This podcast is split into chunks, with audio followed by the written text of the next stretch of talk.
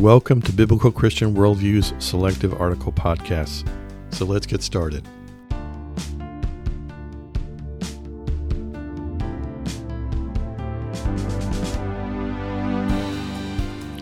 Today's podcast is entitled A Very Different Christian View of Abortion. There's a theology I discovered that tries to offer a cogent biblical Christian justification for abortion. It begins with the view that God is omniscient, all knowing, which is true. Therefore, God knows who will abort their baby before bringing it to term.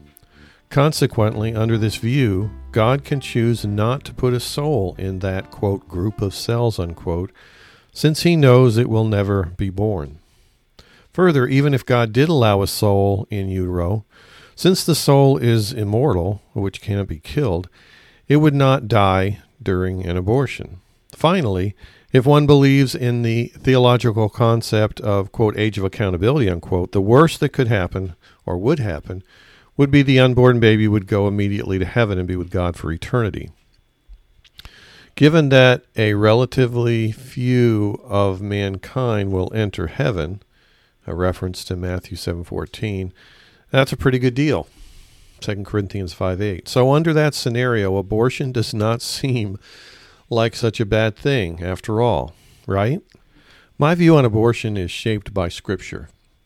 The typical verses used as a proof text are as follows Jeremiah 1 5. Before I formed you in the womb, I knew you. Before you were born, I set you apart. I appointed you as a prophet to the nations. Psalm 139:13 For you created my inmost being, you knit me together in my mother's womb.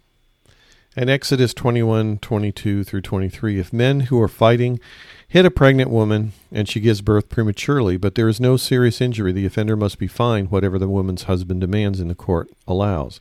But if there is serious injury, you are to take life for life. So God holds man accountable for his sins. Just because God knows something for example, who will be aborted, does not make that behavior acceptable to God. Regarding abortion, he can certainly intercede in many ways. He could prevent the pregnancy in the first place. He could cause the pregnancy to be non viable. He could change the mind of the mother. God could do many things to intercede, and likely he does. But God offers man free will to make decisions. If there was no free will, there would be no need for a Bible, life's application book, handbook. The fact that God could intercede does not change the free will decision of man and their consequences. When a woman chooses pro choice over pro life, she, her doctor, and society in general, based on the laws agreed to and enacted, are making a free will decision to go against God's will, in my view. God's ability to intervene in the behavior of man is true of many things where God is omniscient, but is not obligated to be proactive. God's willingness to give man free will in deciding on matters such as abortion does not abdicate man's responsibility for our sin as we exercise that free will.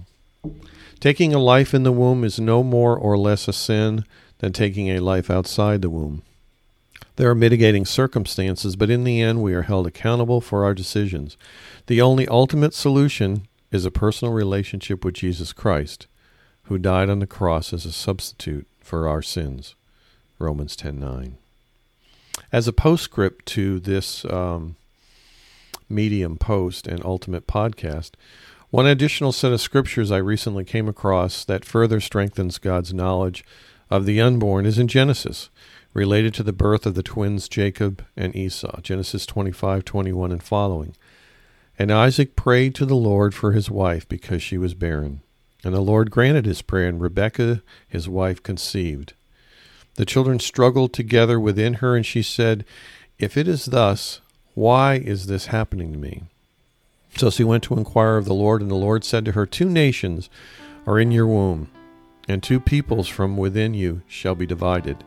The one shall be stronger than the other, the older shall serve the younger. Unquote.